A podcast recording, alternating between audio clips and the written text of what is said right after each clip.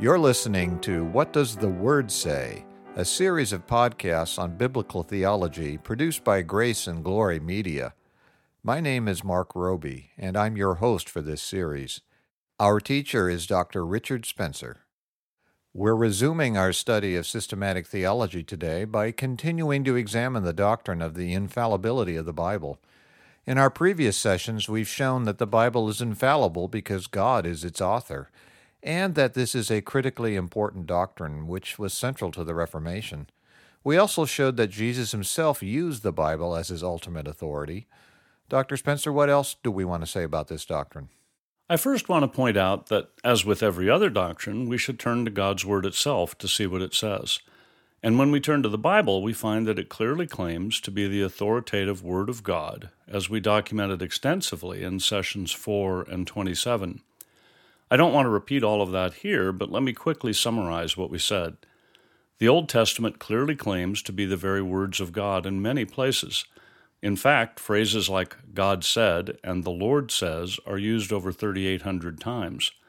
There's also an implicit claim to being the Word of God when the Old Testament tells us things about creation or things said in heaven that cannot possibly be known by any human being except by divine revelation. In addition, as we saw with a couple of examples in our previous session, Jesus Christ treated the Old Testament as the authoritative Word of God, as did all of the apostles. We have quoted the famous statement in 2 Timothy 3:16 that all scripture is breathed out by God several times. Then, with regard to the New Testament, we previously cited 2 Peter 3:16 where he calls the apostle Paul's writings scripture. We've also noted that in John 14, 25, and 26, Jesus promised his disciples that the Holy Spirit would guide them and remind them of everything he said. And Paul then explicitly mentions this guidance in 1 Corinthians 2:13, and he claims to speak the very words of God in 1 Thessalonians 2:13. I'll let the interested listeners go back and listen to sessions 4 and 27 for more details. And in that connection, we should remind our listeners that all of the old sessions are available in the archive on our website, whatdoesthewordsay.org. So we've made the case that the Bible itself clearly claims to be the Word of God. What else is there to say about infallibility then? There are even more references in Scripture that we have not previously adduced, and I think it would be worthwhile to go through some of them because this doctrine is so frequently denied in the modern church.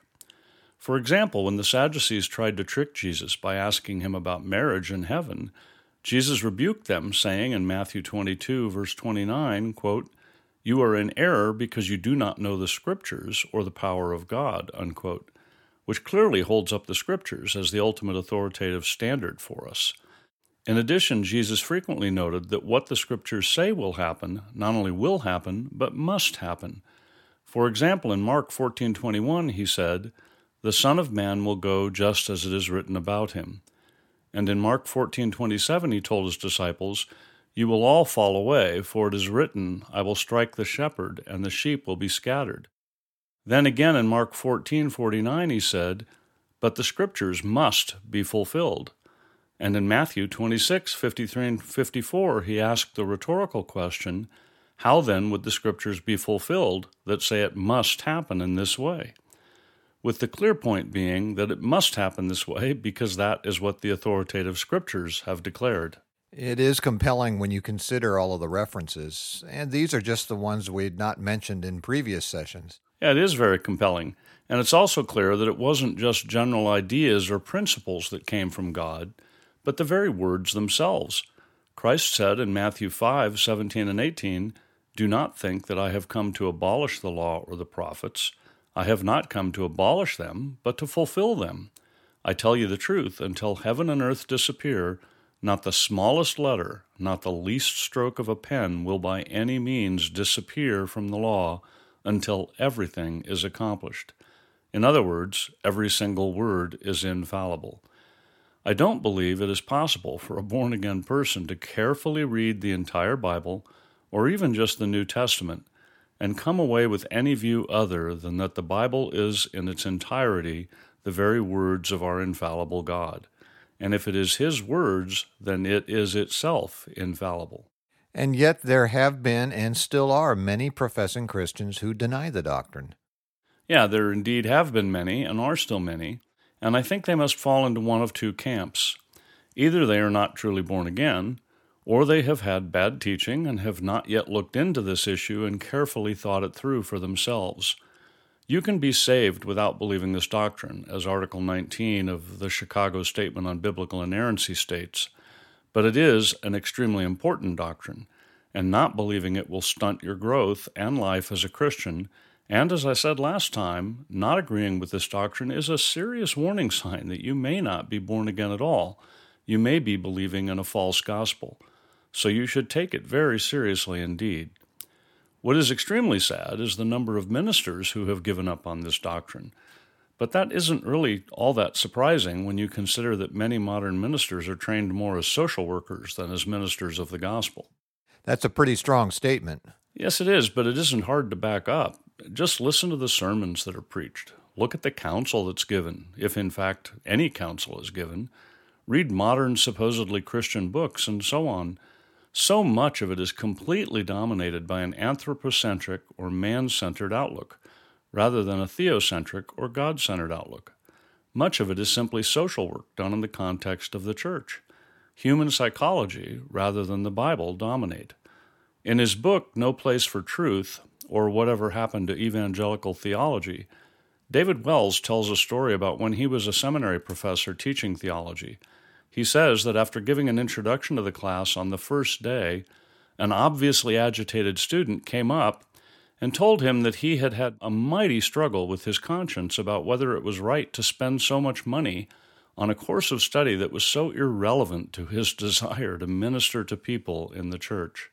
It's amazing to think that someone could consider theology to be irrelevant to being a minister of the gospel. I agree. This man's view of a minister was obviously that he's basically a social worker. But even given that view, what he said was wrong. Theology is not irrelevant to anyone. Every person alive is a theologian in one sense. They have all decided whether or not they think God exists, and if they think he exists, they have some idea of what they think he is like and what he requires of them. So the question isn't whether or not you will be a theologian. The only question is whether your theology will be biblical or not. This young man probably thought the only theology needed for a minister was to say that Jesus was a good example for us to follow and that God loves us and has a plan to bless us, or something along those lines. But such a view of theology is not even close to biblical, and it can't save anyone. In fact, with the anthropocentric view of most churches today, there's really nothing to be saved from because we aren't all that bad in the first place, and hell doesn't really exist. So the whole concept of salvation is missing. At that point, you might as well join the Elks Lodge. Yeah, or spend your Sundays fishing or golfing or watching television and doing yard work or whatever. And your morning quiet times can be spent in private meditation rather than prayer and reading the Word of God. Yeah, very true. But we've digressed again, so let's get back to the infallibility of the Bible. What other biblical evidence do we have that it claims to be the infallible Word of God? Well, let me cite some more examples, but we must realize that when the New Testament speaks of the Scriptures, the Greek word used is graphe, it is usually speaking of the Old Testament. Therefore, we understandably have more evidence for the Old Testament being the very Word of God than we do for the New. Although, as we saw a few minutes ago, there's compelling evidence for the New Testament as well. In any event, in Romans 1, verse 2, Paul says the Scriptures are holy. He says this because he knows they come from the thrice holy God. And in Romans 3, verse 2, Paul calls the Scriptures, quote, the very words of God. There are also a number of places where the words of Scripture are equated with the words of God. For example, in Romans 9, verse 17, Paul wrote that, quote, the Scripture says to Pharaoh, I raised you up for this very purpose, that I might display my power in you, and that my name might be proclaimed in all the earth. But this quotation is from Exodus 9, verse 16, where the words are attributed to God Himself. So we see that to say Scripture says is equivalent to saying God says. Are there other similar examples you want to cite? Yeah, there are other examples as well.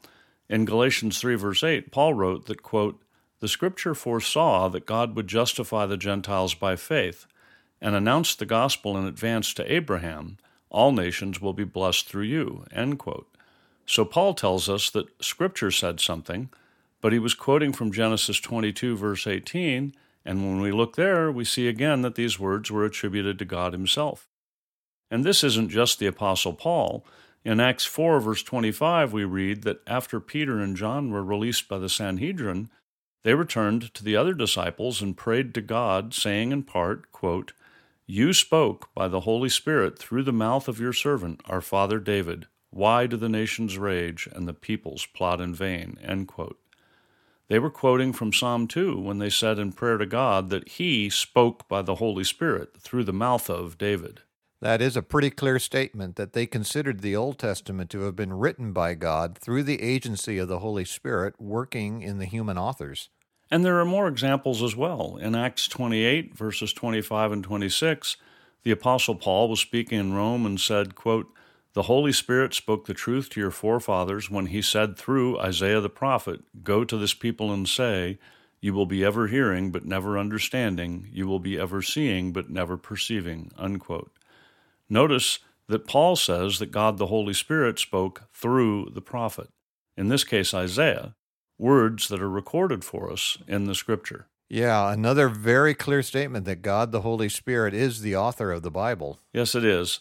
We've already gone over a number of instances in previous sessions of Jesus himself treating the Old Testament as the infallible Word of God. But we also have a very interesting statement from Jesus about how important it is to receive the Bible as the Word of God.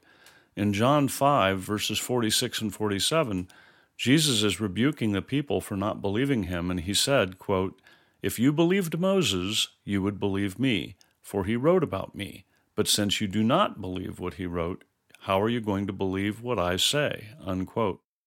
Jesus is saying explicitly that if you fail to believe what the Old Testament says, you are not going to believe what he says either. This puts the lie to the idea that I can have some private relationship with Jesus apart from the Bible. That reminds me of Jesus talking to the men on the road to Emmaus after his resurrection. We're told in Luke 24, verse 27, that, quote, beginning with Moses and all the prophets, he explained to them what was said in all the scriptures concerning himself. Yeah, that's a good passage to mention.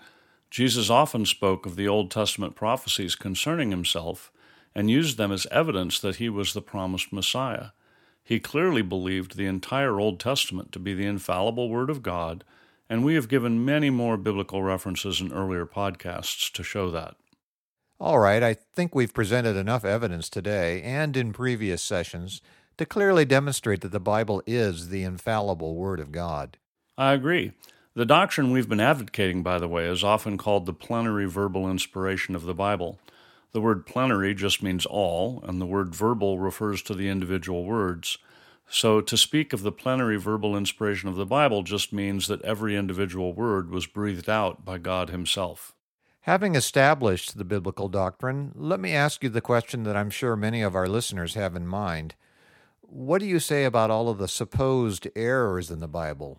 We're saying that it's infallible, but can an infallible book have errors in it? Oh, that depends on what you mean by an error. Everything the Bible teaches us is true. But when we say the Bible is inerrant, we do not mean, for example, that the grammar is perfect or that every number is precisely correct. James Boice notes that this is one reason some people don't like the term inerrant. But it would be silly, I think, to say that the Bible is in error if something is ungrammatical or if when it says 300 people did something, the number was actually 302. The rules of grammar are violated by great writers all the time. The purpose of language is communication, and the rules of grammar, while useful, are not absolute laws. And when I say 300 people did something, I think every reasonable person recognizes that I'm giving a round number. They wouldn't say I was wrong if the precise number was 298 or 303. Also, the Bible uses every kind of normal human expression to communicate truth. So, for example, if I read a newspaper report that says something like, all of the fans in the stands jumped to their feet when the ball was hit, do I accuse the newspaper of being factually incorrect if, in fact, a few people stayed seated or slowly stood up rather than jumping up? Of course not. We all recognize hyperbole as a normal mode of communication. So the word all does not always mean all. You have to use the context to judge the true meaning. Also, if I look on the calendar on my cell phone or computer, it tells me the time of the sunrise and the sunset for today. Should I conclude that whoever chose those words actually thinks the earth stands still and the sun rotates around us? Of course not. I understand that is a common expression that refers to what we normally see. I sense that we're getting ready to launch into an entirely different discussion at this point, so this is probably a good place to finish for today. I'd like to remind our listeners that we invite them to email their comments and questions to whatdoestheword.say.org. You've been listening to What Does the Word Say? brought to you by Grace and Glory Media, and I'm Marc Roby. In our next session, Dr. Spencer will continue to examine the infallibility of the Bible, and we hope you'll join us. The session you heard today is available, along with all other sessions, in the archive on our website at whatdoesthewordsay.org. We also have a free book available to you entitled Good News for All People, written by Reverend P.G. Matthew, founder and senior minister of Grace Valley Christian Center. To request your free copy of this excellent summary of the biblical message of salvation, go to whatdoesthewordsay.org.